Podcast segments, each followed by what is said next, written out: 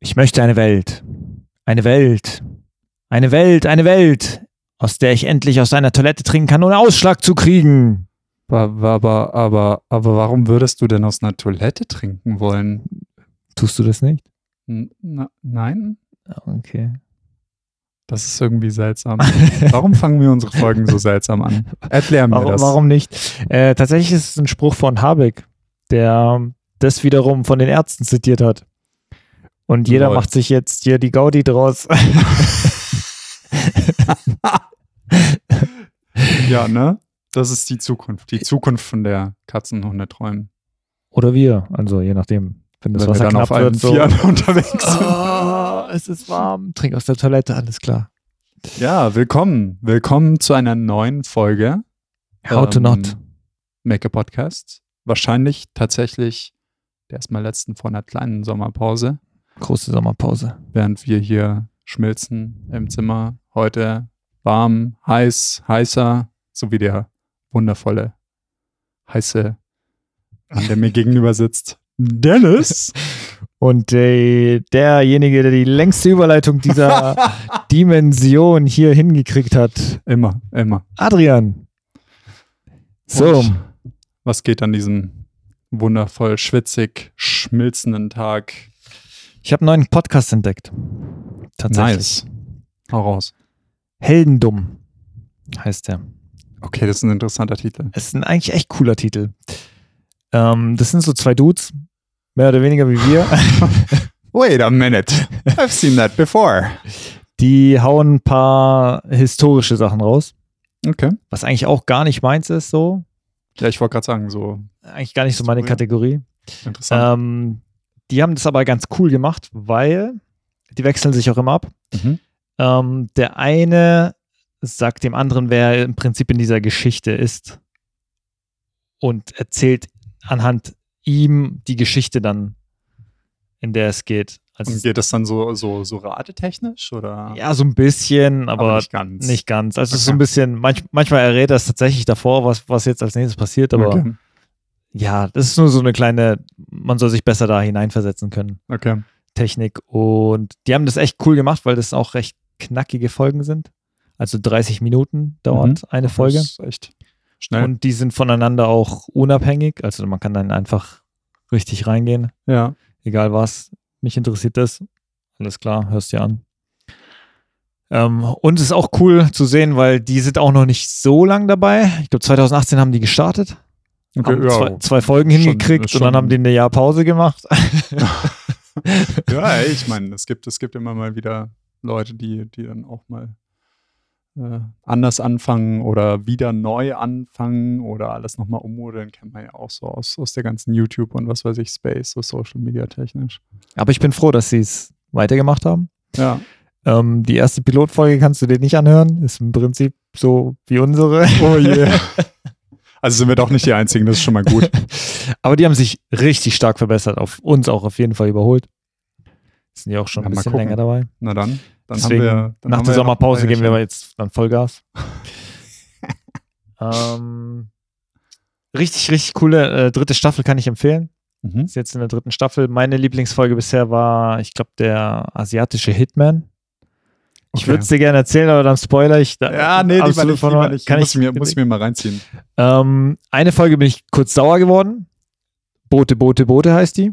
Okay. Es ist eine richtig coole Geschichte über echt viele Boote, aber die bauen sie so auf, dass du denkst, dass alles zusammenhängend ist.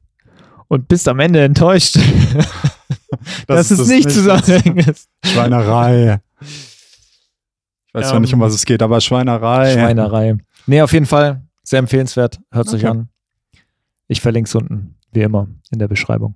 Ja, währenddessen habe ich mich tatsächlich auch so ein bisschen, ich meine, ich bin nach wie vor immer noch sehr krass bei, bei Darknet Diaries irgendwie hängen geblieben und den ganzen weirden Jobs, die es tatsächlich gibt. Das finde ich immer noch faszinierend, weil es ja oftmals Leute sind, die dann eben so ein bisschen erzählen, was sie irgendwie gemacht haben oder warum sie im Knast sitzen auch teilweise oder Mhm. gesessen haben. Manchmal aber auch Leute, die eher auf der guten Seite sind, also von Social Engineering Äh, ich weiß nicht, ob dir das so ein Begriff ist. Also so diese, die Leute, die eben dir theoretisch Phishing-Mails schicken. Ja, Das sind ja so Leute, die eben Social Engineering machen. Und das gibt es ja tatsächlich auch als Job. Boah. Das heißt, du versuchst, so gut es geht, ähm, bei einer Firma die, die Sicherheitsgeschichten halt zu knacken. Mhm. Und das gibt es in verschiedenen Variationen. Das gibt es natürlich in der, ja, ich schicke Leuten E-Mails und versuche halt so irgendwie reinzukommen, gucke mir LinkedIn-Profile an und so weiter. Aber es gibt es tatsächlich auch vor Ort. Das heißt, es gibt wirklich Leute, die dafür bezahlt werden, bei Firmen einzubrechen, um zu gucken, ob die Security-Systeme halt eben gut genug sind, Mhm, ob die mhm. Leute gut genug geschult sind und so weiter. Ähm, da hatte ich dann auch noch mal eine ganz interessante Folge dann so drüber gehört. Ähm, und was ich auch sehr faszinierend finde, jetzt habe ich vergessen, äh, welche Folge das genau war, war über einen ähm, Typen, der über einen der Darknet Marketplaces angefangen hat, Fake-IDs zu verkaufen.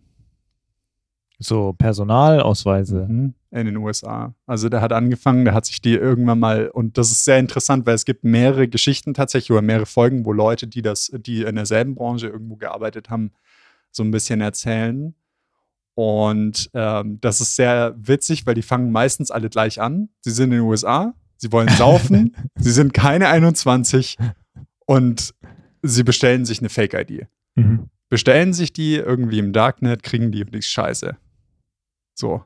Und dann ist der nächste Schritt so, okay, die ist scheiße, aber vielleicht kann ich sie besser machen. Oh. Und dann fangen die halt an, irgendwie so Laminiergeschichten zu kaufen und dann irgendwie knacken sie die Barcodes mit der Zeit und dann kriegen sie hunderte von verschiedenen äh, Leuten irgendwie, die dann halt bestellen bei ihnen und so für, was weiß ich, halt alles, ne? Also von Betrug bis hin zu einfach Teenagern, die irgendwie eine Fake-ID haben wollen und so. Ähm, und das schon äh, ist schon echt krass. Also so, das sind so, so die Ecken, finde ich, des Internets, die man halt eben so natürlich auch so null mitkriegt. Logischerweise, außer man geht halt aktiv irgendwo drauf. Ich wollte gerade sagen, also das ist für mich eigentlich ein ganz normaler ganz normal. Dienstag. Je, also, je, je, jeden Dienstag. jeden weiß Dienstag. nicht, was du. Ähm, aber ich hatte tatsächlich auch das erste Mal jetzt in, in einen deutschen Podcast reingehört und das war Verbrechen von nebenan. Okay, warte, warte. Das davor war Darknet Diaries. Darknet Diaries. Verlinke ich Das ist, nochmal. glaube ich, das dritte Mal, dass ich jetzt davon rede. Ist egal. Ansonsten in den vorherigen Folgen ist es auch drin. Ähm, Verbrechen von nebenan, äh, ein True Crime Podcast Oh aus je. Deutschland. Ja, ich weiß. Ich, aber ich stehe ich steh auch so ein bisschen auf sowas. Ja. Also so ich, Ja gut, es ist, ist nicht umsonst, dass es so populär ist. ich gucke mir, ich guck mir auch gerne ähm, auch so True Crime-Serien und so Zeug bei Netflix an. Das ist irgendwie so, ha- hat immer irgendwie so ein bisschen was Reißerisches, klar, auf jeden Fall. Äh, aber die sind schon dann, es kommt immer so ein bisschen drauf an, wie die aufgemacht sind. Ähm, ich bin, äh, und das, das ist halt, wie gesagt, das sind halt auch so einfach äh, Geschichten, die dann eben erzählt werden, die sind sehr, sehr gut recherchiert. Ähm, jetzt die Folge an sich fällt mir jetzt gerade auch wieder nicht ein, natürlich. Äh, aber es war auf jeden Fall über einen Mordfall in Münster und wo der, der Dude, der den Podcast macht, dann auch wirklich eben vor, vor Ort in Münster in den Archiven gewälzt hat und so. Oh, also okay. wirklich Also dann richtig- mit richtig Recherche, recherchiert. genau.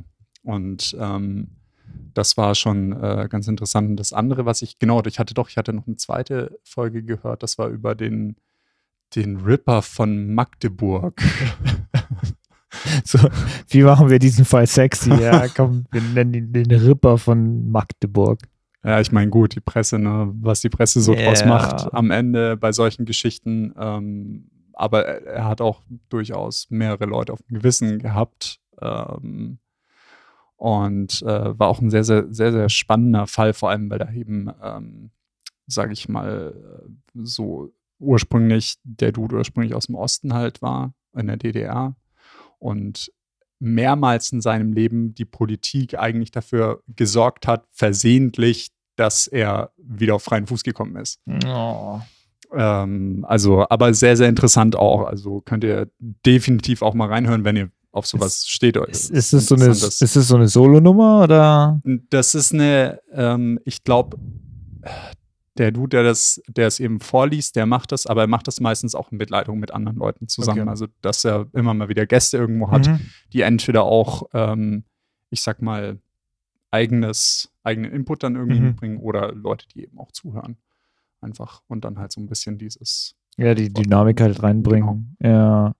Ja, es ist nur Deutsch. Das ist dann? Deutsch. Und es genau. hat sich eben Münster, Ja, ja. Magdeburg. Genau, also das sind hauptsächlich, glaube ich, äh, deutsche Fälle. Aber wie gesagt, ich habe auch, ich glaube, es sind 90 Episoden oder so, die es davon Boah. mittlerweile gibt. Also es ist auch schon relativ viel. Ich meine, genauso wie bei Darknet Diaries sind es auch schon, ich glaube, 130 oder 140 mittlerweile. Und ähm, dementsprechend kann man damit auch relativ viel Zeit verbringen, Kann weil man du dann bingen. natürlich ja, sehr, sehr viel hören kannst, was aber auch ganz cool ist. Ähm, ja, verrückt. Verrückt. Hätte ich nie gedacht, dass ich irgendwie mal so In die True Crime Szene abrutscht. nicht, nicht die True Crime, die, das ist, das ist, das hatte ich, hatte ich irgendwie, dass ich da Sachen geguckt habe, irgendwelche warst, dann, Dokus oder so. du warst bis heute nicht bereit, es zu gestehen. aber ähm, Podcasts eher. So, dass ich irgendwie so, weil ich habe, ich habe, ich bin überhaupt kein eigentlich so, so Hörbuchmensch oder so. Mhm. Wen habe ich wenig in meinem Leben irgendwie gehört und wenn dann auch eher so halt ge gebinged, in Anführungsstrichen, dann halt anstatt irgendwie ein Buch zu lesen. Ähm, kam mir einmal tatsächlich auch sehr zugute, als ich von Berlin nach Singen fahren musste mit dem Bus, weil ich meinen Flug verpasst habe. Und ähm, dann 13 Stunden lang im Bus saß und ich bin jemand, ich kann im Bus nicht lesen. Wenn ich einen Buchstaben Ja. schon anschaue, dann kriege ich schon hier die, streckt mir schon die Kotze so hoch. So. Und, Das habe ich auch äh, nie verstanden. dementsprechend bin ich, bin ich, war ich sehr, sehr, sehr, sehr froh, dass ich zu dem Zeitpunkt dann irgendwie ein Hörbuch hatte oder so, wo ich dann einfach so guckst halt aus dem Fenster und hörst irgendwie. Aber Lässt sich berieseln ja, bei der Autofahrt.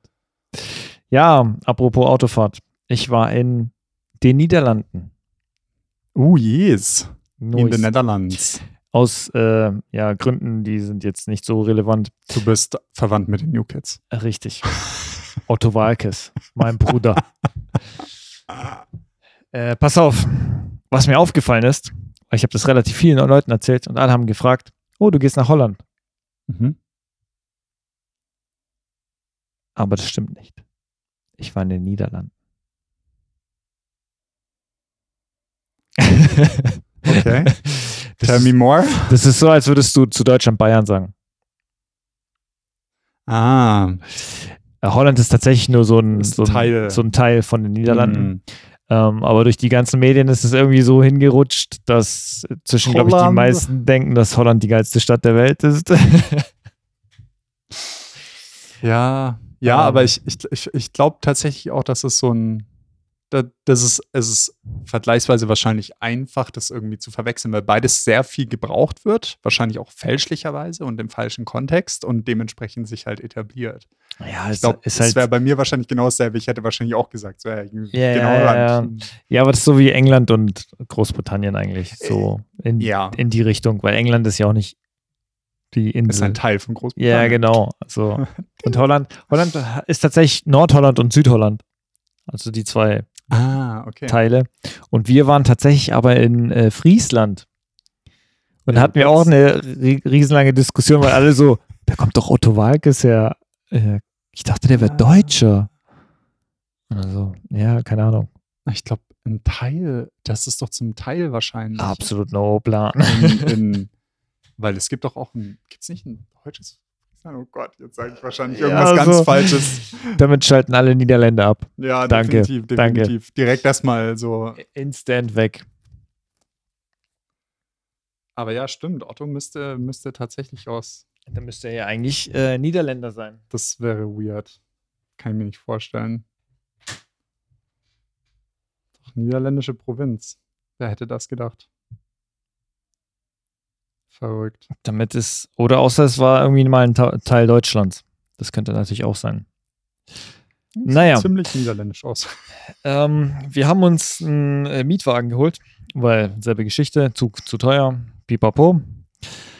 Fiat 500 haben wir gekriegt. Die kleine Knutschkugel Die da. kleine Knutschkugel. Es war ein Ding, der, der war eine Woche vorher angemeldet worden. Also niegelnagelneu. Oh, wow. neu. Krass. Und es war ein Hybrid. Und? Ähm, es war anders, als wir es uns vorgestellt haben. Ich glaube, der hat zusätzliche Batterien, die, Ja, du, ja. die du auflädst, wenn du so bremst oder vom Gas runtergehst. Ja, ich glaube, das, also ich glaube, das ist ein Teil, wie du das kriegen kannst, oder ist es so einer gewesen, den du aufladen kannst an der Nee. Zapfsäule? Du kannst sie nicht Ja, aufladen. Ja, dann, dann ja. Genau. Und der nutzt eben die Batterie, wenn du beschleunigst, also irgendwie so, damit du den Sprit sparst. Ja. Und wir sind ja 700 Kilometer gefahren. Und Habt ihr wahrscheinlich null und nicht gebraucht, oder? also kurz vorm Ziel, ah ja, okay, Tank ist leer, wir sollten mal tanken. Ist schon, schon leer nach 700 Kilometern. Gucken wir, Zapfsäule, 30 Liter. okay, mehr passt da nicht rein. Das Ding hat einfach einen Mini-Tank. Das ist winzig. Krass. Und wir sind trotzdem so weit gekommen. Also es war gut. ähm, das war echt krass. Wo wir auf dem Rückweg viel mehr getankt haben. Äh, weiß auch nicht, wie wir das hingekriegt haben. Ähm, weiß nicht, ob wegen der Hitze die Batterie dann angefangen hat zu, zu, zu streiken. Ich wollte gerade sagen, ich glaube eher so bei, bei, äh, ich meine, Hitze ist ja eigentlich der größte Feind einer Batterie Ja. in jeglicher Form. Ja. So, umso heißer, umso eher sagt die Batterie irgendwann, nee, ciao, ciao, ciao, ciao, ciao. Ist genauso wie Kälte. Also es gibt ja auch tatsächlich, ich habe das irgendwann mal gehört, äh, dass auch von äh, einer Freundin meiner Freundin, deren Eltern haben irgendwie einen Tesla und die sind im Winter gefahren und Mhm. mussten dann öfter auftanken ähm, durch die Kälte von den Batterien, dass sie dadurch halt sich schneller entleeren. Echt? Das habe ich, glaube ich, noch nie gehört. also wenn es wirklich kalt ist. Ja, wo sind die denn lang gefahren mit dem Tesla? Nordpol irgendwo in oder was? Deutschland. irgendwo in Deutschland. Ich weiß auch nicht, warum ich meinen Tesla im Nordpol so oft tanken muss.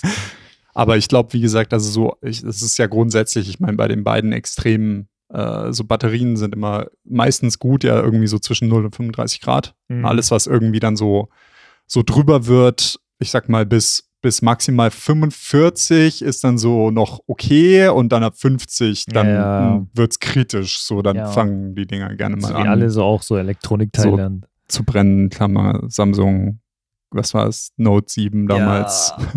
Ich weiß nur noch, dass irgendjemand, äh, Stichwort dazu vielleicht, wer es nicht mitgekriegt hat, vor irgendwie, ich weiß gar nicht mehr, fünf Jahren, sechs so- Jahren. so ist um den Dreh rum war das. her, also 2017. Die sind ja irgendwie in oder der so. Tasche explodiert.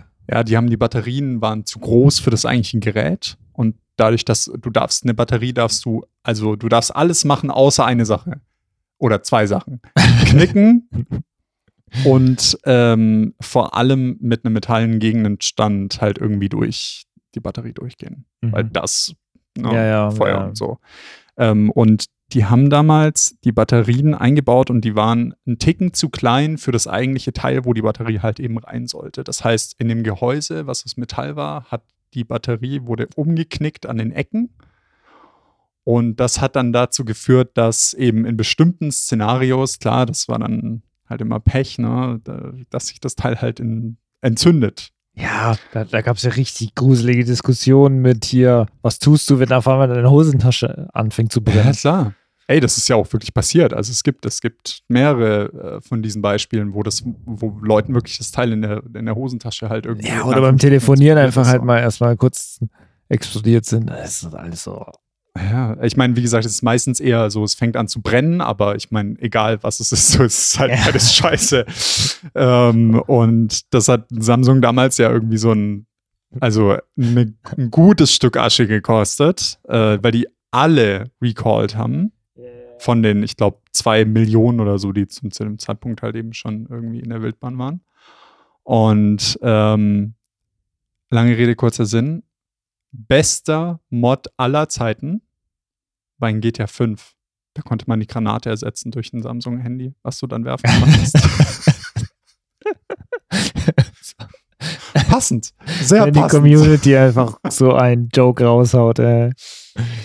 Ja, die hatten ja auch riesige Testzentren ja dann irgendwann, glaube ich. Die habe ich mal einen Clip gesehen mit Tausenden von Handys Ja, gleichzeitig halt klar. versucht irgendwie zu überhitzen und zu gucken, welches anfängt zu brennen und Naja, warum. Vor allem haben die ja, die haben ja, äh, was war es, die haben das ja, ich glaube, in Anführungsstrichen verbessert, dann haben sie es wieder rausgebracht, dann hat es wieder angefangen Ja. und dann mussten sie wirklich hergehen und sagen so, ja gut, fuck it. Shit. Das ist aber im, äh, ich hatte tatsächlich diese Woche ein, auch ein sehr interessantes Video gesehen über ähm, die, die Xbox 360.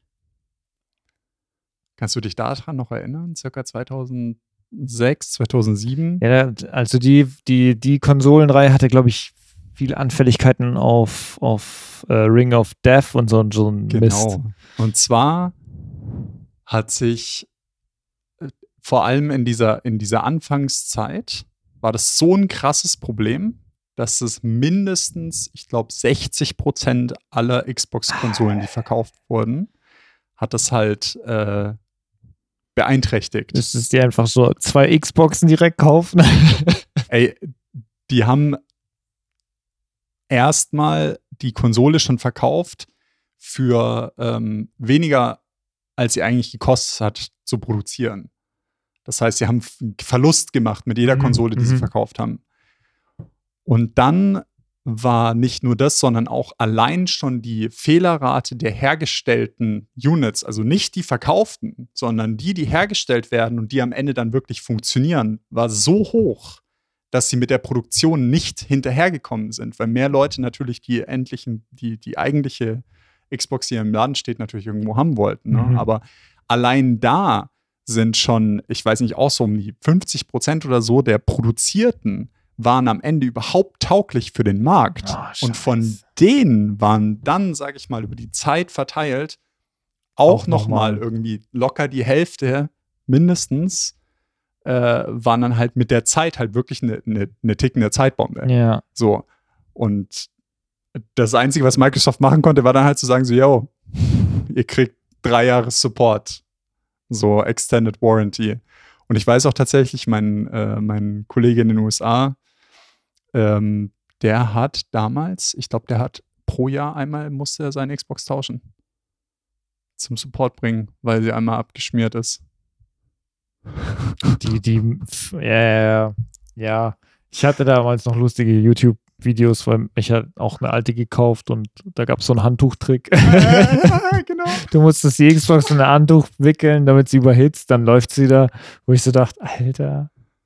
Das ist tatsächlich, äh, es gibt ein Interview mit einem von den Architekten, die halt dieses Teil designt haben und das hat irgendwas damit zu tun, dass durch dieses, dass der Prozessor halt immer super Ja, schnell, ja, ja. er wird halt heiß und dann wird er wieder kalt und dann wird er wieder richtig heiß und dadurch werden diese Verbindungen, die der Prozessor dann eben zum Motherboard hat, die wurden dadurch dann eben unterbrochen. Das wurde mit der Zeit, das ist wie halt, wenn du einen Gummi hast, so ungefähr, und du biegst den die ganze Zeit. Mhm. So, oder irgendwie so ein, so Irgendwann stehen Risse irgendwann oder. entstehen Risse und dann ist vorbei.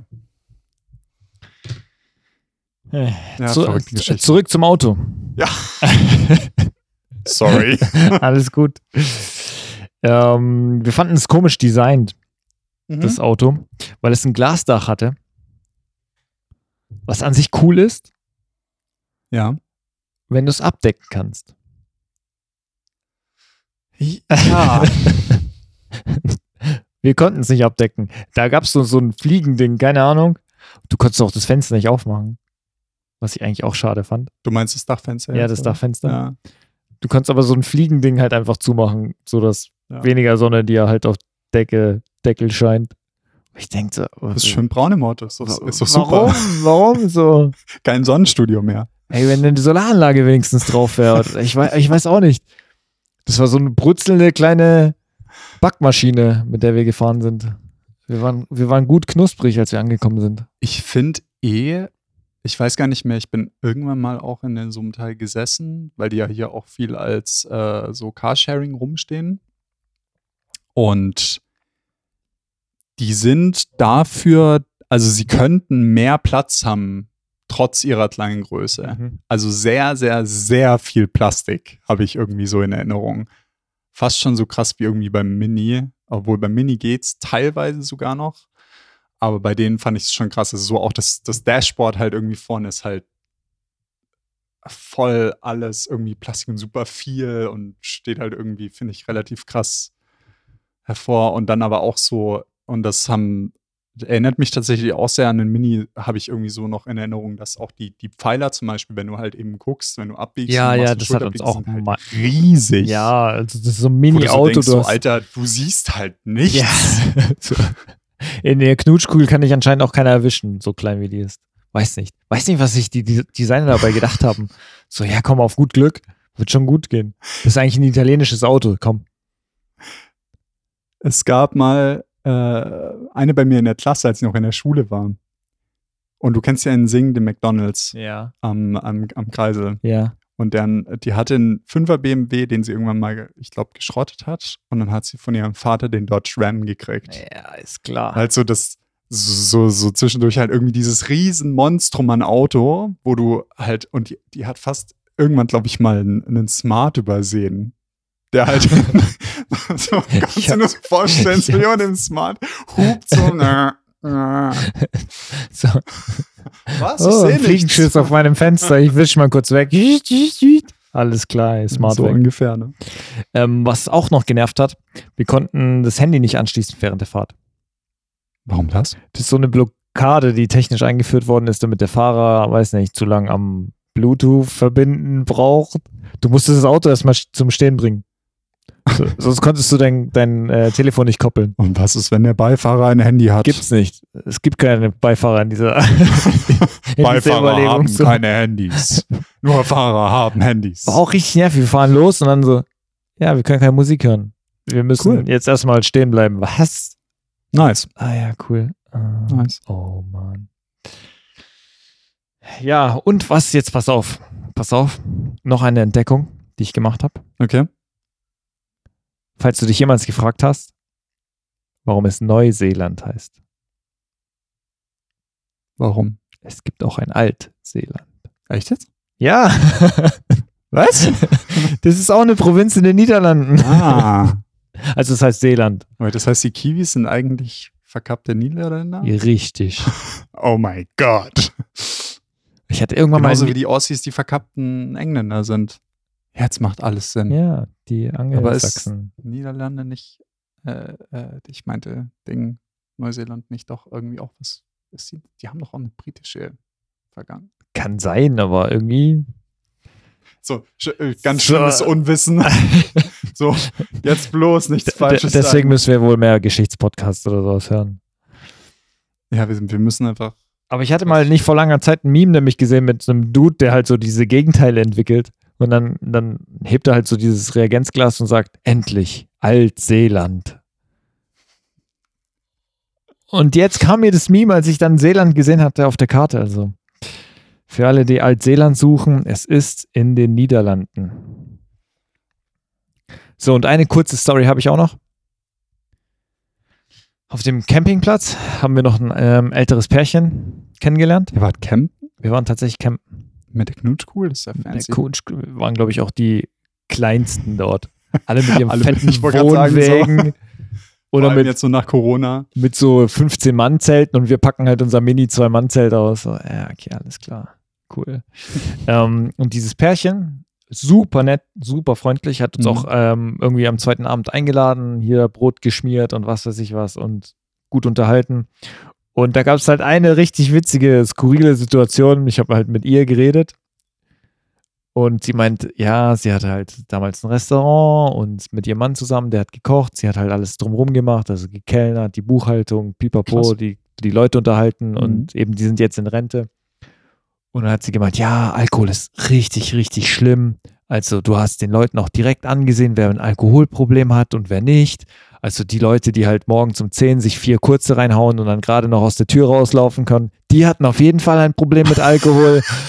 und es gibt aber auch echt viele, denen merkst du das gar nicht an. Also du riechst es halt erst und, und das, also das ist auch eine richtig, richtig schlimme Droge und das ist echt nicht zu unterschätzen. Alkohol halt. Und ohne Witz, als sie diesen letzten Satz gesagt hat, keine zwei Sekunden, boah, ich hätte jetzt echt Bock auf einen Wein, geht rein und holt sich einen Wein und schenkt sich erst mal ein. Wo ich so Ich sehe so, ich seh so genauso, wie du so da stehst. So. Äh, what? Ja, das war so richtig so, ja, Drogen sind echt hart. Ja, lass mal erstmal eine Line ziehen. Zur Beruhigung, weil wir dieses Thema erstmal so durchhaben. Alles klar. Krass. Also, es war, es war echt witzig. War auch super nettes Paar. Ähm, Habe ich auch gefeiert. Also jeder, der campen geht, sprecht die Leute an, die sind alle super cool drauf. Irgendwie, keine Ahnung warum. Äh, Es irgendwie so eine Kommunengesellschaft oder so. Das sind die Camper. Das sind die Camper. Das sind die Camper. Erzähl, was hast du die Woche gemacht? Äh, versucht, mich auf meinen Urlaub vorzubereiten, so gut es irgendwie geht. Kennst du das, wenn du so, so bist du kurz davor und dann ist es so, ah shit, ich muss noch ganz viele Sachen fertig Ja. machen. Ah, das muss noch gemacht und das und das und das und das und dann irgendwann hast du das Gefühl so, boy, jetzt brauche ich wirklich einfach Ferien. Die Sommerpause. Ähm, ja, äh, ich habe tatsächlich ähm, endlich mal geschafft, äh, vor ein paar Tagen in eine DVD-Box, die irgendwie schon, oder, sorry, Blu-ray-Box, kauft ja heutzutage keine Geil. DVDs mehr. du bist ja jetzt hier nicht vor, vor zehn Jahren. Ähm, selbst die sind ja eigentlich schon veraltet. Ne? Es gibt ja schon äh, die 4K Blu-rays, aber dazu braucht man auch den gescheiten Fernseher. Und Es gibt echt, es gibt, es gibt echt immer noch Discs, also so Ja, klar. Klar. 4K-Discs. Ja. Es gibt, da, Alter, dafür, brauchst du, unnötig. dafür, dafür brauchst du einen speziellen Blu-ray-Player. Oder eine, eine Xbox. Ich glaube, die PS5 kann es tatsächlich gar nicht. Die hat nur ein normales Blu-ray-Laufwerk. Ja, das ist ja auch traurig. Es ist halt so, äh, habe ich auch nie, wirklich nie so, so wirklich nachvollziehen können, weil es ist so, ich meine, du musst, um alleine 4K Blu-ray dann zu schauen, muss der Film halt auch in 4K gemastert sein. Das heißt, was die meisten Firmen jetzt machen werden, ist halt so, yo, okay, wir haben jetzt vor, vor fünf Jahren haben wir einen Blu-ray-Master gemacht. Das Mhm. heißt so in 1080p oder so, also 1080 Pixel. Ähm, und das ist ja deutlich, also der Unterschied, ich glaube, der Pixeldichte, du hast, glaube ich, zwischen 50 und 70 Prozent mehr Pixel, wenn du von 1080p auf 4K hochgehst. Also es ist deutlich, Mhm, deutlich mhm. mehr. Aber meistens wird wahrscheinlich einfach nur ein 1080p Master genommen, also halt eben eine Kopie, sage ich mal, des eigentlichen Films, wenn ein Film existiert. Es gibt ja mittlerweile auch, wird es ja auch digital, ja, werden ja Filme auch digital aufgenommen. Ähm, und wird dann einfach, sage ich mal, wahrscheinlich durch irgendwelche Algorithmen durchgejagt. Und wird Ja, ja, hochskaliert. ja. Und dann wird es genau so eine, so eine Mogelpackung wie bei manchen Blu-Rays, die du dir heute immer noch kaufen kannst, die einfach ein hochskalierte DVD, also hochskalierte ja. DVD-Prints sind. Die sehen dann halt auch buchstäblich einfach richtig scheiße aus. So. ich weiß nicht, ich habe so eine, so eine Handvoll. Ich habe ich hab tatsächlich, ich habe eine Zeit lang, ich habe mal richtig viele DVDs gehabt, die stehen auch tatsächlich alle noch bei mir zu Hause rum. Äh, und nicht mehr so viele Blu-rays, halt nur noch so, so, so Sachen, die du, weil es gibt ja immer bestimmte Sachen, die du auf, ähm, die du streamen kannst. Und dann gibt es aber auch wahnsinnig viel, vor allem wenn du so in die asiatische Richtung gehst, was halt in den meisten Streaming-Services, die es hier gibt, nicht verfügbar ist. Das wird niemals kommen und du wirst es nie so, also auf dem Weg wirst du es einfach nicht kriegen. Ja, Ähm, das kann mehrere Gründe haben. Meistens sind das einfach Lizenzgeschichten. Mhm. Das heißt, wem gehört der Film hier? Teilweise sind es auch Freigabegeschichten. Ähm, es gibt viele Filme, also früher hat Deutschland sehr, sehr viele Filme, genauso wie bei Videospielen, sehr viele Filme indiziert. Oh ja, da war Deutschland Weltmeister drin. Ja, Das war der größte Witz überhaupt. also teilweise, ich glaube, der Rekord war irgendwie ein Jackie Chan-Film, der heißt The Prisoner. Der ging ursprünglich, ich glaube, zwei Stunden. In der geschnittenen deutschen Fassung ging der irgendwie 67 Minuten. Oh, einfach alles So, ja, Take it out, take it out, take it out. Ähm, und das ist deutlich besser geworden. Es gibt viele Filme, die jetzt auch irgendwie dann auf Blu-ray halt rausgekommen sind. Ähm, aber natürlich auch immer noch nicht alles. Lange Rede, kurzer Sinn, schon wieder. Ähm, die äh, die Blu-ray-Box, die ich mir, die habe ich mir irgendwann mal gekauft, ich glaube Anfang des Jahres. Ähm, Battles Without Honor and Humanity. Wirklich Rolls right off your tongue. So ein richtiger schöner Titel. Ähm, ist tatsächlich ganz interessant, ähm, weil es von einem Regisseur ist, der einen Film gemacht hat, oder den letzten Film, den er jemals gemacht hat, ähm, ist einer der Filme, bei denen Tarantino irgendwann mal meinte, so, wenn es einen Film gibt, den er selber gerne gemacht hätte, dann wäre es dieser Film gewesen. Und dieser Film ist Battle Royale. Vielleicht ist dir das ein Begriff. Ja, wenn man Fortnite spielt, dann schon. Ah! I see see what you Kurzer- did there. Kurzer Schlag unter die Gürtellinie. So. Ähm, das ist tatsächlich, äh, also witzigerweise beschreibt es genau das Prinzip und es heißt wahrscheinlich auch deswegen so, weil der Film davon handelt, dass irgendwann in der dystopischen Zukunft Japan, ähm, in Japan wird dann jeweils einmal im Jahr eine Klasse ausgewählt und diese Klasse wird auf eine Insel geschickt und dann müssen sie sich gegenseitig abmuxen. Die kriegen explodierende Halsbänder und dann äh, müssen die kämpfen auf den Tod. Und Okay. einer überlebt. Und das ist Battle Royale. Oh. Und da sind dann auch viele, sage ich mal, also es gibt Schauspieler, die, ähm, die dann auch in Kill Bill gelandet sind und so. Und so bin ich auch auf den Regisseur, Regisseur ursprünglich gekommen. Kinji Fukasaku heißt er. Und der hat in den 70er Jahren eben sehr wegweisende japanische Filme gemacht. Und das ist diese, diese Filmreihe. Das sind, glaube ich, fünf Filme. Mhm. Wenn man eine Sache weiß über japanische Filme in den 70er Jahren, dann ist es, die waren cr crazy. Also die haben innerhalb von zwei Jahren oder drei Jahren fünf Filme rausgebracht. Das war so, okay, gut, der Film ist fertig, so, okay, wir machen den nächsten. ja, ja, okay, die, der Film ist da fertig, den Vollgas. So, ja, das- ja. Richtig crazy. Es gibt auch noch eine andere Serie, die sind so, das sind so Samurai-Filme, die auf einem Manga basieren. Auch sehr cool. Lone Wolf and Cup heißen die. Mhm. ultra blutig auch und so, aber die sind auch ähnlich. Also so von wegen so, okay, gut, Film ist fertig, nächster kommt. Film ist fertig, nächster kommt. So innerhalb von zwei, drei Jahren, fünf Filme. Ähm, auf jeden Fall geht es da, also jetzt in Battles Without Honor in Humanity meistens eben dann um Yakuza-Geschichten, japanische Mafia spielt nach dem Zweiten Weltkrieg, die Welt liegt in Schutt und Asche so ungefähr und daraus entstehen dann so familiäre oder Strukturen von Leuten, die dann halt shady Sachen machen Mhm. und sich Mhm. meistens dann tatsächlich ist es so ein, so ein Kreislauf der Gewalt. Also so ein bisschen, es, es fängt an mit so kleinen Geschichten, dann bringt der Erste den anderen, irgend, den anderen irgendwie um. Ähm, und dann wird es meistens so ein, so ein, äh, alle fallen sich irgendwie gegenseitig in den Rücken. Und dann irgendwann wird es, äh, also es ist halt so dieses, fast schon so ein bisschen in Frage stellen halt der, der, der Gewalt natürlich, weil klar, am Ende, es macht halt keinen Sinn, so dieses Leben, weil du irgendwann Ja, ja. dir immer über die Schulter gucken musst, so ungefähr, und schauen musst, ob deine Freunde halt wirklich eben Mhm. deine Freunde oder deine Feinde sind. Ähm, aber das war erst der Anfang der Reise, denn es hat mich tatsächlich zurückgebracht zu der eigentlichen Person, äh, über die ich sprechen wollte. Und zwar Du kannst doch nicht so eine Überleitung bringen.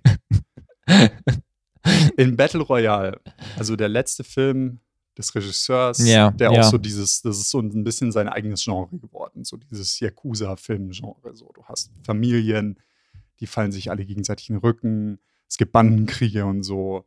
Ähm, und in den 90er Jahren gab es dann äh, einen ganz bestimmten Schauspieler, den es auch schon früher gab und das, der spielt dann auch, sage ich mal, in Battle Royale eine sehr bekannte Rolle als äh, der Lehrer der, der Schulklasse. Jetzt wird spannend. Und dieser äh, nette Herr, der auch tatsächlich in dem Yakuza-Videospielen zu finden ist, Mhm. da ist er nämlich auch drin, ähm, der heißt Takeshi Kitano. Klar, Takeshi Tegano. Und Takeshi Kitano war alles. Das ist, ist ein sehr, sehr verrückter Dude. Ähm, angefangen hat er in den 70er Jahren als Comedian. Mhm. Und der war, also war wirklich, wirklich, wirklich bekannt, vor allem in Japan. Hier so ja, klar. bis so. Anfang der 90er, Mitte Ja. 90er so überhaupt nicht. Und hat auch tatsächlich sein eigenes NES-Spiel in den 80er Jahren gemacht. Gibt es eine sehr, sehr geile Jontron-Folge drüber. Das Spiel ist nämlich crazy. Also so, so richtig crazy. Ähm, und der hat in den Anfang 80er Jahren hat er einen Film gedreht mit David Bowie zusammen. Mhm. Ähm, Merry Christmas, Mr. Lawrence. Und dann hat er, sage ich mal, so ein bisschen Blut Geleckt. gerochen, geleckt und hat ähm, sich gesagt, okay, ich will Filme machen. Das ist mein Ding. Ich mache als, jetzt Als, als Regisseur dann. Filme. erstmal als Schauspieler. Als Schauspieler, okay. So hat das angefangen. Mhm. In seinem ersten wirklichen Film, äh, Ende der, der, der 80er Jahre, sollte tatsächlich Kinji Fukasaku, den man aus Battle Royale ja eben kennt, der Regisseur, auch Regie führen. Mhm. Aber Takeshi Kitano hat gesagt, nein, ich mache jetzt alles selber. Get the fuck out of here. War Produzent, Drehbuchautor, Oh. Regisseur, Hauptdarsteller. Ich bin mir gerade tatsächlich gar nicht mehr genau sicher, ob er im ersten Film Regisseur war. Auf jeden Fall da, war das dann ab diesem Zeitpunkt ja. meistens so der Fall. Und die Filme sind interessant aus dem Grund, weil ähm, er gesagt hat, er will sich komplett lösen von dem Bild, was Leute von ihm haben. Das heißt, das ist ein Comedian, er ist lustig. Mhm. Das heißt, in dem Film spielt er einen korrupten Polizisten, der wirklich abscheuliche Dinge macht. Unter anderem gibt es so eine schöne Szene, die es, glaube ich, so ganz gut beschreibt. Da fährt er mit so einem anderen Dude, äh, einem Kriminellen hinterher, den er verfolgt. Und äh, der, der Kriminelle ist halt zu Fuß und er sitzt halt mit, mit seinem Kollegen dann halt so, so im Auto und fährt ihm halt irgendwie so ein bisschen hinterher, so mitten auf der Straße. Und der Kollege meint so, sei vorsichtig, sonst überfährst du ihn. Und er macht es halt so ein bisschen spaßhaft, dass er eben immer so, so richtig nah auffährt und dann wieder irgendwie abbremst und so. Und er überfährt ihn halt. Aber das hat nicht gereicht. Im ersten Film haben die Leute ihn immer noch, also saßen halt da und konnten das nicht wirklich ernst nehmen. So. Mhm. Also hat er einen zweiten Film gemacht und hat einen noch abscheulicheren Charakter gespielt. Oh. Und der zweite Film ist tatsächlich auch ähm, in dieser, es ist so wie so eine lose Trilogie, Mhm. diese ersten drei Filme, die er gemacht hat. Äh, Violent Cop heißt der erste von, ich glaube, 1988. Boiling Point von 1990 und Sonatine von 1993. Und da kristallisiert sich so langsam sein Stil raus. Mhm. Mhm.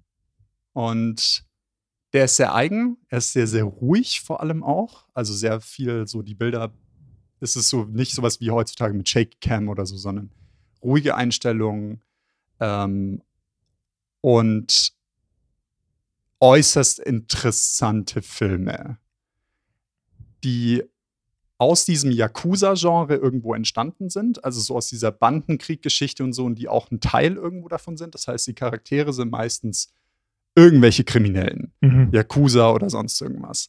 Aber es nimmt dieses Genre und es verpasst dem so einen Spin.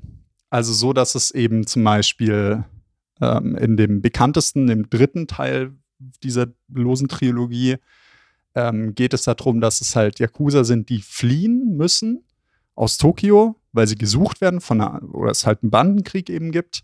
Und die fliegen nach Okinawa. Und Okinawa ist halt so die Sonneninsel Japans. Mhm. Und dann sind sie da und sie haben nichts zu tun. Das heißt, sie verbringen eigentlich den Tag damit, nur Blödsinn zu machen. An den Mhm. Strand zu gehen, irgendwie rumzuspielen und so. Es ist, es ist super weird. Und dann holt sie so, sage ich mal, diese Gewaltgeschichte dann irgendwann so mit der Zeit ein. Mhm. Aber es ist halt so dieses, Ja, ja, dieses Skurrile, das ist. die sind, die sind total abgefahren. Auch so der zweite Film, beim zweiten Film bei Boiling Point weiß ich bis heute nicht, ob das eines der, einer der grandiosesten Filme ist, die ich jemals gesehen habe, oder ob der einfach nur abgrundtief bescheuert ist. So. Aber es ist sehr, sehr abgefahren. Den findet man tatsächlich auch auf YouTube. Also, wer Ach, sich krass, den mal okay. geben will, äh, weil der tatsächlich sind die alle recht schwer zu kriegen, vor allem diese ersten drei. Ähm, die sind, wie gesagt, wenn man auf so abgefahrene Sachen steht oder so, äh, auf jeden Fall zu, empfehl auch zu empfehlen. Seine späteren Filme sind dann bekannter geworden. Äh, 1997er. Äh, der Film von 1997 namens Hanabi ist dann tatsächlich so, das ist so das, wo all diese Elemente, die eben in den ersten drei Filmen oder so drin sind, dann so zu einem großen Ganzen werden. Mhm. Mhm. Und der ist wirklich, wirklich gut. Er hat damals auch, glaube ich, dann eine Auszeichnung in Venedig gekriegt bei den Filmfestspielen. Ja, dann ist er schon in Europa bekannt geworden. Ja, ja, genau. Also das war dann so der Punkt, wo dann so die Leute wussten, so, okay, so, Der ist da. der ist da und er macht gute Filme, er ist nicht nur Comedian. Man kann ihn anschauen. Äh, man kann ihn anschauen. Er lacht ein bisschen komisch. Er hat irgendwann mal einen Rollerunfall und hat irgendwie, ich glaube, eine Gesichtshälfte ist irgendwie gelä gelähmt. Dementsprechend lacht er immer so. Äh, halt eben einseitig. ja, gut, dass du es mir gezeigt hast. Aber ja. Ähm, so ein Exclusive-Ausschnitt. Japanische Filme. Japanische Filme. Japanische der 70er Filme. Jahre. Also der ich kann, 70er Jahre. ich kann mir nicht mal 80er Jahre. 2000er Filme angucken und du guckst die 70er Jahre Filme an. Hey, die sind grandios. Kein Scheiß, die alten, die alten Filme, die alten, äh, die Battles Without Honor and Humanity sind wahrscheinlich Shaky Camp Film der 2010er näher als man denkt. Okay. Weil viel auch so dieses so sehr dokumentarartige, als würde jemand mit der Kamera da irgendwie mit Ja, ja, rumrennen ja. und äh, alles würde irgendwie hier crazy abgehen oder so. Das ist tatsächlich schon sehr krass in den Filmen vorhanden. Das glaubt man irgendwie gar nicht. Man denkt immer so, das kommt, kommt erst so aus den 2010ern, aber nee, nee, das gibt's, gab's alles schon. War alles irgendwie schon mal da. Aber Die damals wussten das schon. ja, die waren auch schon so, oh Gott, ich kann die Kamera gar nicht halten. Oh mein ist so Gott. schwer. Ja, Ka Kameramänner sind aber schon richtig krass unterwegs, was ich da schon alles gesehen habe. Ja, eh, Mann. Die müssen ins Fitnessstudio, um Ja, ihr Ricket halten zu können. das ist so crank. Steadycam for the win. Und wie sie einfach auch teilweise Marathonläufer einfach überholen, äh, Sprinter überholen, mit so einem fetten Ding auf der Schulter und gleichzeitig noch filmen und, und draufhalten. Denk ich so, Alter, Ja, ich finde das auch teilweise was sind krass. das für Tiere? also so, ich meine, mittlerweile geht das ja irgendwie, weil viele der, oder ist besser geworden, sagen wir mal, weil viele der, der Kameras eher irgendwie auch kleiner werden durch digital und so weiter. Aber auch wenn ich mir so überlege, wie vor allem auch in den 90er Jahren oder so viele von den Actionfilmen, wenn die halt irgendwie mit Autoverfolgungsjagden oder so dann irgendwie einen Kofferraum ausgebaut und da liegt dann irgendwie so ein Dude drin mit einer Kamera irgendwie bei 150 Stundenkilometer so durch die Stadt. Bist so, Alter, bist du lebensmüde oder was? Ist mein Job. Alles klar. Ja, das sind so tatsächlich so die äh, geheimen Stunt-Doubles. Oder? ja, ich meine, da gibt's eh. Ähm, äh, ich muss da immer an. Kennst du The Raid? Nee. Doch, nee. Doch, doch, doch, doch. Ja, ja, ja, ja. Und da gibt es so eine legendäre Szene, wo sie ähm, eine Kamera bei einer Verfolgungsjagd, die geht auf der rechten Seite durch das Fahrer-Seitenfenster äh, Seitenfenster rein, Mhm. geht durch das Auto durch und auf der anderen Seite wieder raus. Mhm. Und das ist aber ein Shot. Ja. Und der Kameramann hat sich tatsächlich als Sitz im Auto verkleidet und übernimmt dann diese Kamera. Und da gibt es so ein geniales Video dazu, So ein wo Film man das vom sieht. Film. Das Ja, ist- ja, ja. Das ist einfach so, so die, die, die kranken Ideen, auf die diese Leute irgendwie kommen müssen, so um sowas hinzukriegen. Das es ist super faszinierend. sieht aber auch halt geil aus am Ende. Und das, das ist halt dieses Ding. ja, auf jeden Aber wie du sagst, ist so wie mit der Szene aus, ähm, nicht Pulp Fiction, sondern hier äh, Fight Club, wo der Typ genau hinter dem anderen kriecht. Ja, Wo ich ja, so, Alter, ja. was für Ideen und Aufwand einfach. Ich meine, das ist genauso wie ähm, Herr der Ringe hast du ja, hast du ja sicherlich mal gesehen. Ja, schon mal vorhin gehört, ja. Scherzkeks. ähm, in Herr der Ringe, vor allem in den Anfangsszenen, weil ja Gandalf unglaublich viel größer ist als jetzt zum Beispiel Frodo oder, oder Bilbo, ähm, wird viel davon nur durch die Perspektive der Kamera gemacht. Mhm. Das heißt, zum Beispiel sitzt dann äh, der, der, also sitzt Frodo dann halt an einem Tisch näher an der Kamera dran. Der Tisch ist halt wie so ein L und verbindet sich aber durch die Perspektive der Kamera perfekt mit dem anderen Rest des Tisches, der irgendwie weiter im Raum drin sitzt, wo dann eben Gandalf sitzt.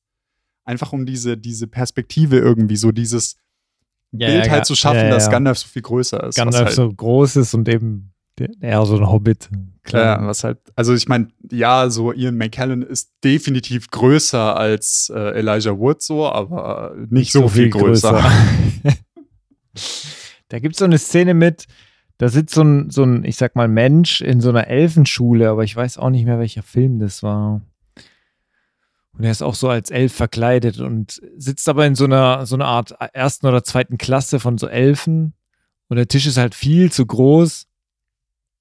Und da habe ich auch mal so einen so einen- so einen Shot gesehen, wo er eben näher an der Kamera halt da sitzt und halt schräg einfach zu einem Tisch Und alle sind mehr oder weniger gleich groß, aber eben durch die Perspektive ändert sich das komplett.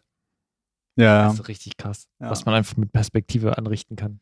Ja, das ist so irre, ne? Also so vor allem dieses, äh, die Tricksereien, die da halt irgendwo, ne, die, die, die, ähm, die vor allem jetzt so vor, der, vor diesem digitalen Zeitalter halt irgendwie genutzt wurden, um solche Sachen dann halt natürlich möglich zu machen. Ich meine, heutzutage ähm, gibt es auch vor allem so Leute wie David Fincher, also der, der Regisseur von Fight Club, der macht sehr viel digital. Ähm, aber so Sachen, wo du niemals von denken würdest, dass sie digital gemacht sind. Also zum Beispiel so fast die kompletten, ich glaube für, für Zodiac war das oder so, spielt in den 60er Jahren in San Francisco. Und anstatt halt eben zu sagen, so, yo, wir müssen jetzt halt irgendwie ein krasses Set bauen oder eine Miniatur, Mm, mm. baut er dann halt eben die Stadt halt digital eben so nach, wie sie in den 60er Jahren war. Und äh, auch dann eben so, dass die, die, die Außensachen von Sets zum Beispiel, also die, die umliegenden Häuser oder sowas, das wird hauptsächlich bei ihm digital gemacht. Aber nichts, was jetzt irgendwie so an diese eigentlichen Schauspieler irgendwie rangeht. Ja, le letztens den Spruch gelesen mit, ähm, heutzutage musst du als- Schauspieler, vor allem bei Marvel, einfach nur in der Box sitzen und, das ist schon irgendwie, krass. irgendwie was rumschreien. Also so, Ich habe ich hab irgendwie ein, äh, ein Interview gesehen gehabt mit, äh, mit Ewan McGregor, der halt Obi-Wan spielt von Star Wars. mhm. Und der meinte so vor allem diese ersten drei Prequel-Filme, also Episode 1, 2 und 3, die müssen teilweise richtig hardcore gewesen sein, weil halt die waren eher so eine Technologiegeschichte, die George Lucas damals halt vorangetrieben hat. Aber für die Schauspieler war es halt, yo, du bist halt in einem Set vor einem Bluescreen. ja, ja, ja. 95 Prozent der, der Zeit und du redest halt mit einem Stab und auf dem ist irgendwie ein, Du redest ein mit Ball. Besen oder so. Ja, Und das ist halt natürlich für einen Schauspieler, es ist halt so. extreme Herausforderung. Äh, ja, klar. Normalerweise hast du halt Leute mit Emotionen, Menschen, weißt du, wie die reagieren. Jetzt sagt dir so einer, hier hast du einen Besen und rede jetzt mal mit ihm. Cool. Ähm, was ist nochmal meine Bezahlung? Zwei Millionen. Alles klar. Hallo Besen. Wie geht es dir? Ja, verrückte Zeiten, in denen man irgendwie lebt, ne? Dass man, dass man noch Schauspieler braucht, ist schon irgendwie. Ja, kommt drauf an. Ja, bei Game, Toy Story guckst. ja, okay, so animierte Filme, ja. Bei Game of Thrones fand ich auch noch witzig, dass der Drache ja auch so von einem Menschen ja auch äh, gespielt wird. Äh, Und sie muss ja auch ihn streicheln und so. und ihn reiten. oh, das ist so ein geiles Bild. Oder, ja, gut, äh, der, der Benedicto Cumberbatcho ah, hat ja auch den Smaug gespielt. ja, stimmt. Äh, True. Ist, ist ja auch ultra witzig, wenn du das dann halt siehst. Also schon ähm, Respekt vor der schauspielerischen Leistung, die er erbracht hat. Dass er sich einfach nicht kaputt lachen musste. Und, und dann hast du auf der anderen Seite so Vin Diesel, der Groot spielt bei Guardians of the Galaxy und in der Box steht und halt immer nur sagt, I am Groot. Ja. Ich bin Groot. Ja gut, I am da, Groot. da, da, das verkörpert, äh, das, das war auch die perfekte Rolle für ihn. Schon. Die perfekte Rolle. Das, ah, der, so der Bradley Kerl, Cooper auf der anderen Seite und dann hast du so Vin Diesel auf der, auf der anderen I'm Groot. ah, der Typ äh, macht mich fertig. Ja. Ja, ja. Ich habe noch was. Hau raus. Ähm, ich habe mich die Woche ein bisschen beschäftigt mit Sonne. Der Grund, warum wir schwitzen. Danke und auf Wiedersehen. Ähm, nee, es geht tatsächlich um Solaranlagen. Ich habe ein bisschen so mir einen Kopf gemacht über die Plug-and-Play-Solaranlagen, falls du die kennst. nee, tatsächlich nicht. Die sind relativ jetzt sexy geworden. Äh, jetzt Ähm. natürlich, wo die, wo die Strompreise steigen. Ja, genau, genau. Und die Leute jetzt schon Angst kriegen, so, ey, ich habe mir gerade eine Elektroheizung gekauft. das, das wird nicht reichen für den Winter. Ähm, ich habe einen Kollegen, der hat gemeint, die, also wir zahlen jetzt aktuell, ich weiß nicht, wie viel ihr zahlt, wir zahlen 35 Cent pro Kilowatt. Oh, das weiß ich jetzt auch nicht aus dem Kopf raus. Ähm, der meinte, es wird jetzt so äh, vierter Quartal vermutlich, beziehungsweise ganz sicher auf 95 steigen. Was That- halt einfach den sounds- Preis verdreifacht. Nice. Ja. Ähm, wird wahrscheinlich, ich, oder ich hoffe zumindest nicht ewig bleiben, aber du weißt es halt auch nicht. Gibt auch schon so die ersten Worte von so Spezialisten, die meinen, jo, könnte sich verzehnfachen. Ja, ich meine, das ist ja eh so der ganze Handel mit Rohstoffen jeglicher Ja. Art ist halt. aber bei uns ist es halt so, wir schalten halt Atomkraftwerke ab und Ja, klar, wo soll es ziehen sie halt so, teuer ne? vom Ausland. Ja, es ist halt, und ich meine, mit der momentanen Lage sowieso schwierig. Ja. In jeglicher Form. Ja, Klar. Deswegen. Ähm, dann habe ich ein bisschen äh, rumrecherchiert und tatsächlich gibt es so Solaranlagen, kannst dir so als Tisch vorstellen, die haust du dir einfach auf den Balkon oder aus dem Okay. Fenster raus. Super easy und knallst sie dir in die Steckdose. Fertig. Okay. Das war die Zauberei. Ähm, nee, diese Plug-and-Play-Systeme, die, als wenn du so ein Fertigsystem kaufst, sind es um die 800 Euro, habe ich jetzt mal geschaut. 800 bis Okay. 900 Euro. Ist echt nicht viel. Da kommt drauf an, wie viel du halt wahrscheinlich rausziehst. Ähm, Oder bis sich's lohnt. in Deutschland ist es ähm, erlaubt, bis 600 Watt über die, über die Steckdose, 600 Watt pro Stunde, über die Steckdose einfließen zu lassen. Ich wusste Ähm, überhaupt nicht, dass du überhaupt über die Steckdose was einfließen hast. Ja, wusste ich auch nicht. Das ist echt Das ist ja crazy. richtig verrückt. Du kannst es echt einfach einstecken und dann, dann nutzt du auch theoretisch diesen Strom von deinen Krass. anderen Steckdosen. Ähm, ja, da habe ich mir auch echt viele YouTuber dazu angeguckt und auch hier ähm, Fraunhofer Institut Auswertungen schon, schon gelesen. Krass. Äh, die haben gesagt, wenn sich jeder zehnte Deutsche so ein Ding hinballert, dann haben wir ein Prozent der Energiekrise gelöst. Das ist super viel. Super viel. Ähm, nee, tatsächlich ist aber noch ein psychologischer Effekt. Und jetzt pass auf, das ist jetzt an alle Frauen. Wenn ihr eurem Kerl ein Geburtstagsgeschenk machen wollt, holt ihm eine Solarplatte. Ultimatives Geburtstagsgeschenk. Ich sag dir warum. Warum? Weil es geil ist. nee, pass auf. Erstens, du sparst Geld. Irgendwann. irgendwann, irgendwann mal. Irgendwann. Dann sparst du ein bisschen Geld. Ähm, zweitens, klar, das ist jetzt nicht so das sexieste Argument, du rettest die Umwelt. Das ist nicht so anscheinend so ein. Weiß gar nicht, warum man das nicht so mit Männlichkeit hier Natürlich. Ja? Alter. Ist. Aber das hat so, so diesen Öko-Touch, finde ich. Das Ja, ist so und? dann- und ist halt der Ökotarzan. Das passt Drittens, und jetzt pass auf, das ist das Hauptargument, warum es Kerle haben sollten. Auch. Mhm. Die meisten haben eine App und du siehst, was du an Strom kriegst. Of course, brauchst ja immer so hier die Gamification. So viel habe ich heute schon gekriegt an Strom. und, ich rette und die ohne Umwelt. Spaß, egal welchen YouTuber ich mir mit dem Ding angeguckt habe, alle haben die App gefeiert und so, ja, ich habe heute so viel Strom gekriegt und hey, im Monat hat so viel Sonne geschienen und hey, Digi. Und dann treffen sich die Leute und fangen an hier zu vergleichen und meine Solaranlage ist größer als deine. Warum muss das alles immer eine Competition sein? So, warum, warum kann, es, kann die Sonne nicht einfach mal scheinen? So, Aber das reicht es doch. macht halt einfach viel mehr Bock, wenn du jetzt halt einfach zu mir kommst und sagst, yo, Digi, guck's dir an. Weißt du, weißt du, genau deswegen sind so Sachen wie so, so Idle-Clicker so erfolgreich. Weil du siehst einfach nur eine Scheißzahl und die wird größer. Ja, ja. Und Das genauso, und genauso solltest du es bei Solaranlagen machen. Hä, ohne Witz. Du, du musstest eigentlich noch so, so eine Art, eben so Battle Royale-mäßig. Jeder, jeder muss eine Solarplatte selber aufhängen und gucken, wie sie so funktioniert und wer den besten Winkel hat und zum, zum was weiß ich was, der kriegt hier noch, ein, noch eine zweite Solarplatte on top drauf. Ich sehe schon, hier wird, hier wird die neue, die neue Solarfirma ins Leben gerufen. Mit La- richtig lass mal Solar- crazy, crazy Gamification. Lass mal eine Gaming-App für Solar, Solarmodule machen.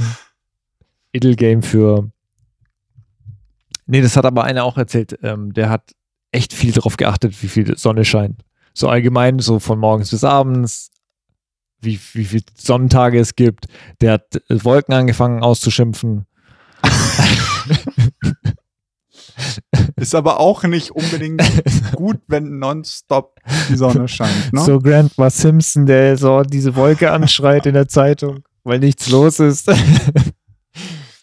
ähm, Nee, auf jeden Fall cooles, cooles System. Kann ich, würde ich mir wahrscheinlich sogar holen. Ich Hm. muss nur gucken, ob jetzt Balkon in die Südrichtung überhaupt ähm, ausgerichtet ist ja. und wie viel mehr oder weniger Sonnen, Sonnenstunden ich habe. Ähm, tatsächlich brauchst du für die Dinge auch nicht viel theoretisch Bürokratisches zu machen. Dein Vermieter muss es erlauben, glaube ich, okay. Weil es eine baum bauliche Maßnahme ist. Du hängst es halt irgendwo hin. Ja. Weiß nicht. Weiß gar nicht warum. Aber der Vermieter muss es halt wissen. Und du musst es deinem Netzbetreiber sagen, Hm. weil, pass auf, es gibt noch alte Zählstände, ähm, die sind so eingebaut, dass sie nur One-Way laufen. Ah, okay. Wenn du die Dinge anschließt, könnte es sein, dass du Minusstrom erzeugst Nicht so gut. und dann auch irgendwann in den Minuszahlen landest. und jetzt stell dir halt vor, ja, irgendwann kommt Mr. Stromzähler, guckt, und du hast halt Minusverbrauch. So, cool. Okay, what the fuck? What the fuck? Geht nicht. Ähm, was ich auch assi finde, ist in Deutschland, ähm, dass, also du, du machst ja im Prinzip ganze Zeit Strom Mhm. mit der, So- mit der Solaranlage. Ähm, alles, was du nicht verbrauchst, geht ins Netz hinein, Ja, kriegst aber keine Kohle für. shame. Also das, Das ist so eine Art, schade. das ist so, so eine Art Gemeingut, was du dann machst. Ja, gut, ich meine, ich glaube, es gibt, es gibt, äh, in dem Fall gäbe es jetzt irgendwie schlimmere Sachen. Ist das bei so großen Photovolta Photovoltaikanlagen auch? Bei größeren ähm, meldest du tatsächlich schon eine Firma was? an. Ja. Ach so, echt? weil du dann Krass. dafür auch Geld kassierst. Da kriegst du irgendwie 6 Cent pro Kilowatt. Je nachdem, wie die Sonne scheint und dein Eigenverbrauch drüber geht, was du ja eigentlich auch planst mit so größeren Solaranlagen. Ja. Wir sollten mehr, mehr alternative Sachen oder äh, erneuerbare Energien in unser Podcast reinbringen. Fällt mir gerade so auf. ja, eigentlich gar keine so schlechte Idee. Gell? Ich meine, ich habe das studiert. Also, Okay. Stimmt. Moment. da war ja was. Ähm, ja, nee, tatsächlich bei, bei einer gewissen Größe, beziehungsweise du willst ja irgendwann echt so groß wie möglich das haben, kassierst du dann halt auch Geld. Musst halt mit deiner Firma dann auch äh, eine Gewinn- und Verlustrechnung machen oder halt dann auch Ja. Steuererklärungen und ja. Aber du kassierst Geld. Tatsächlich. Ja, ich glaube, ich meine, du, du speist natürlich dann in größerem Maße natürlich auch irgendwo äh, das System. Aber das ist ja schon, also bin ich auch mal gespannt, inwiefern das irgendwie, ich glaube, es ist ja schon recht gut adaptiert von den jetzt erneuerbaren Energien, aber Das ist das Beste da gibt's- tatsächlich, glaube ich, da was gibt es jetzt so. sicherlich noch, noch mehr Luft nach oben.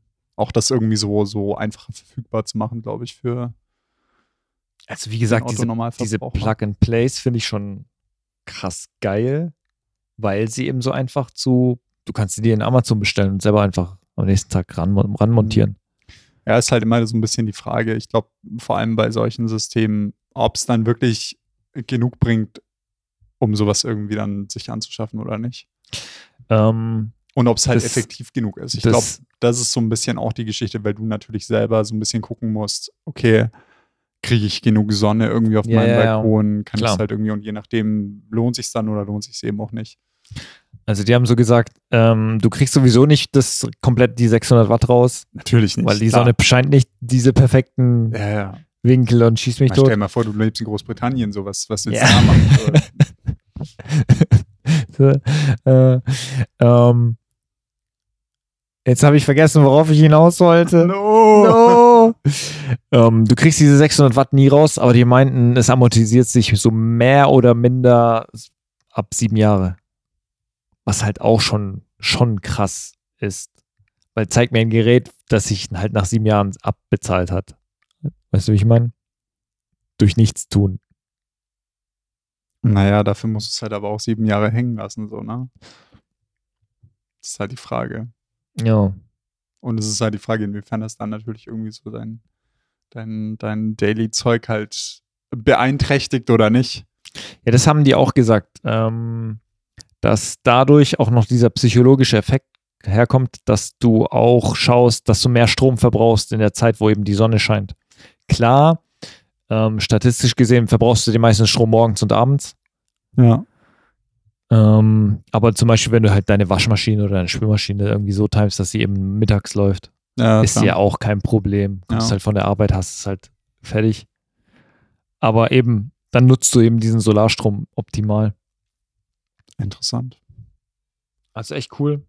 Ähm, kann ich nur, kann ich nur, also ich werde mich ja jetzt noch ein bisschen damit beschäftigen. Vielleicht, wie gesagt, wenn der Balkon es hergibt, Mal angucken, auf jeden Fall. würde ich es mir mal geben. Ähm, bin gespannt, weil jetzt eben, wenn die Strompreise steigen, lohnt sich halt dreimal. Ja, wie gesagt, wir, wir werden es sehen. Ich bin auch mal gespannt, wie sich die Situation da irgendwie so weiterentwickelt. Ich meine, klar, dass es, dass es höher geht, eh, da, so. Also bis, e- ich sag mal, bis Ende des Jahres ist es Ähm, sicher. Ist jetzt das schon ist sicher. sowieso, das ist sowieso klar. Also da mu muss man sich auch, muss man sich auch irgendwie äh, keine falschen Hoffnungen machen, so. Ähm, aber ich glaube, vor allem so für die Zukunft, ich denke mir sicherlich, dass Energiekosten in jeglicher Form einfach erstmal teurer bleiben werden. Mhm. Ähm, aber die Frage ist halt immer so, wie hardcore wird es dann am Ende wirklich sein?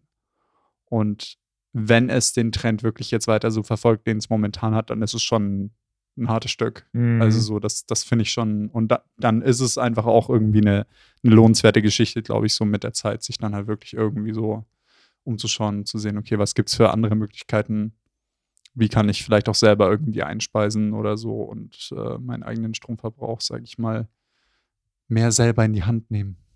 Ja, ich, als Mieter in Berlin hast du tatsächlich gar nicht so viel Nee, eben, das ist halt, also vor so allem dieses als, Ding. vor allem als Mieter. So, ich glaube, insgesamt ist es halt, wenn du jetzt nicht in einer Haushälfte wohnst oder so, ist es halt sowieso mit Sol Solargeschichten eh schwierig. Mhm. Aber wer weiß, vielleicht, ich meine, es kann ja auch immer sein, dass es vielleicht auch Kollektivmöglichkeiten irgendwie dann mit der Zeit gibt, ähm, von jetzt irgendwie, wenn du in einem bestimmten Haus wohnst oder so, dass du einen Teil dazu beisteuerst, irgendwie eine Solaranlage zu installieren oder sowas. Aber kenne mich auch nicht aus mit, muss ich ehrlich gestehen. Ja, ja, aber der Aufwand ist halt, also der, Vermiet, der Vermieter müsste oder die Klar. ganze Hausgemeinschaft müsste halt da, dafür sein und das ist, glaube ich, schon Ja, es ist schwierig. super Oder schwierig. ja, Erfolgschancen minimal. Bis, Ist ja auch- bis, bis ja halt auch die. Strompreise an die Tür klopfen. Mal gucken, was dann wird. Ja, man, man wird es sehen. Ich bin, ich bin gespannt. So, noch, noch die letzte Zahl. Ähm, wir hatten jetzt einen Stromverbrauch von 1800 Kilowatt im Jahr.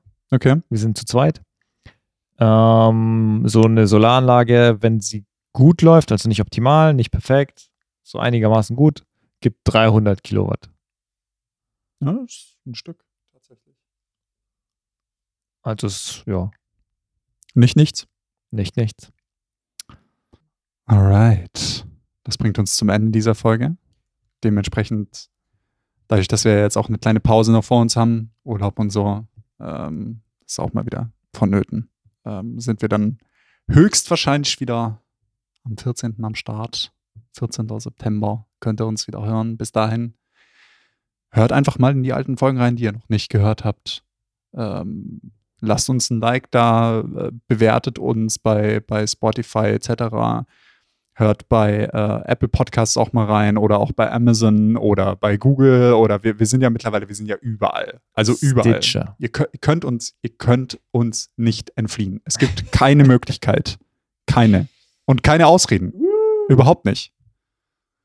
Dementsprechend sagen wir jetzt ähm, oder Au revoir. au revoir und bis bald. Thank you.